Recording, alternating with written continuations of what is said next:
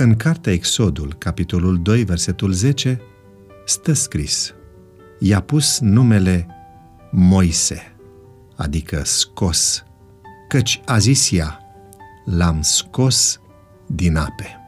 Viața este dură. De câte ori nu am auzit sau am spus cuvintele acestea? Imprevizibilul domnește liber în spațiul nostru. De fiecare dată când suntem convinși că stăpânim situațiile, apare ceva la care nu ne-am gândit. Așteptările ne sunt blocate. Varianta ușoară de dezvoltare ne este luată. Fiecare zi ne confirmă că suntem prea mici ca să considerăm subiectul vieții o materie minoră. Iochebed s-a convins singură. A fost nevoită să facă o mutare decisivă pentru a salva copilul.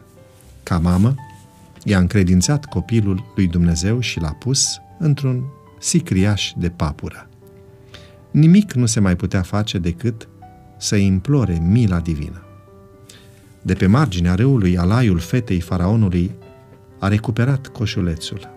Micuțul Moise a trecut dintr-o lume în altă lume. A fost încredințat mâinilor divine, iar Dumnezeu a găsit cu cale să-l introducă în palatul faraonului.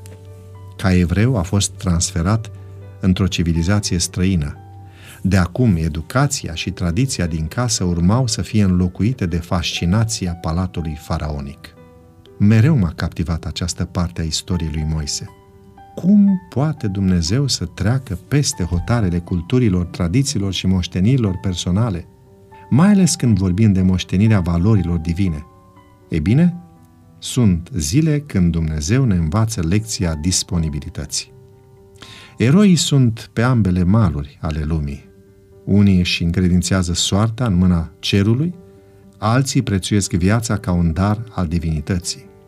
Cu toate acestea, înainte de orice formă educațională, viața primează. Nu există cultură, tradiție, educație prin care să fie analizată sau triată viața. Viața este un dar infinit pe care imprevizibilul o face să fie atât de nedreaptă, dar prețuită, să devină un dar al cerului. Încearcă astăzi să fii disponibil. Și tu poți scoate viață din apele învolburate ale păcatului. Pornește cu un pas mic. Încearcă să spui o vorbă bună, de încurajare pentru cei pe care lumea îi desconsideră. Dacă poți, transmite speranță și pentru tineri. Dumnezeu îți va înzeci intențiile. Roagă-te pentru puterea de a depăși indiferența, reținerea sau distanțarea de misiunea lui Dumnezeu.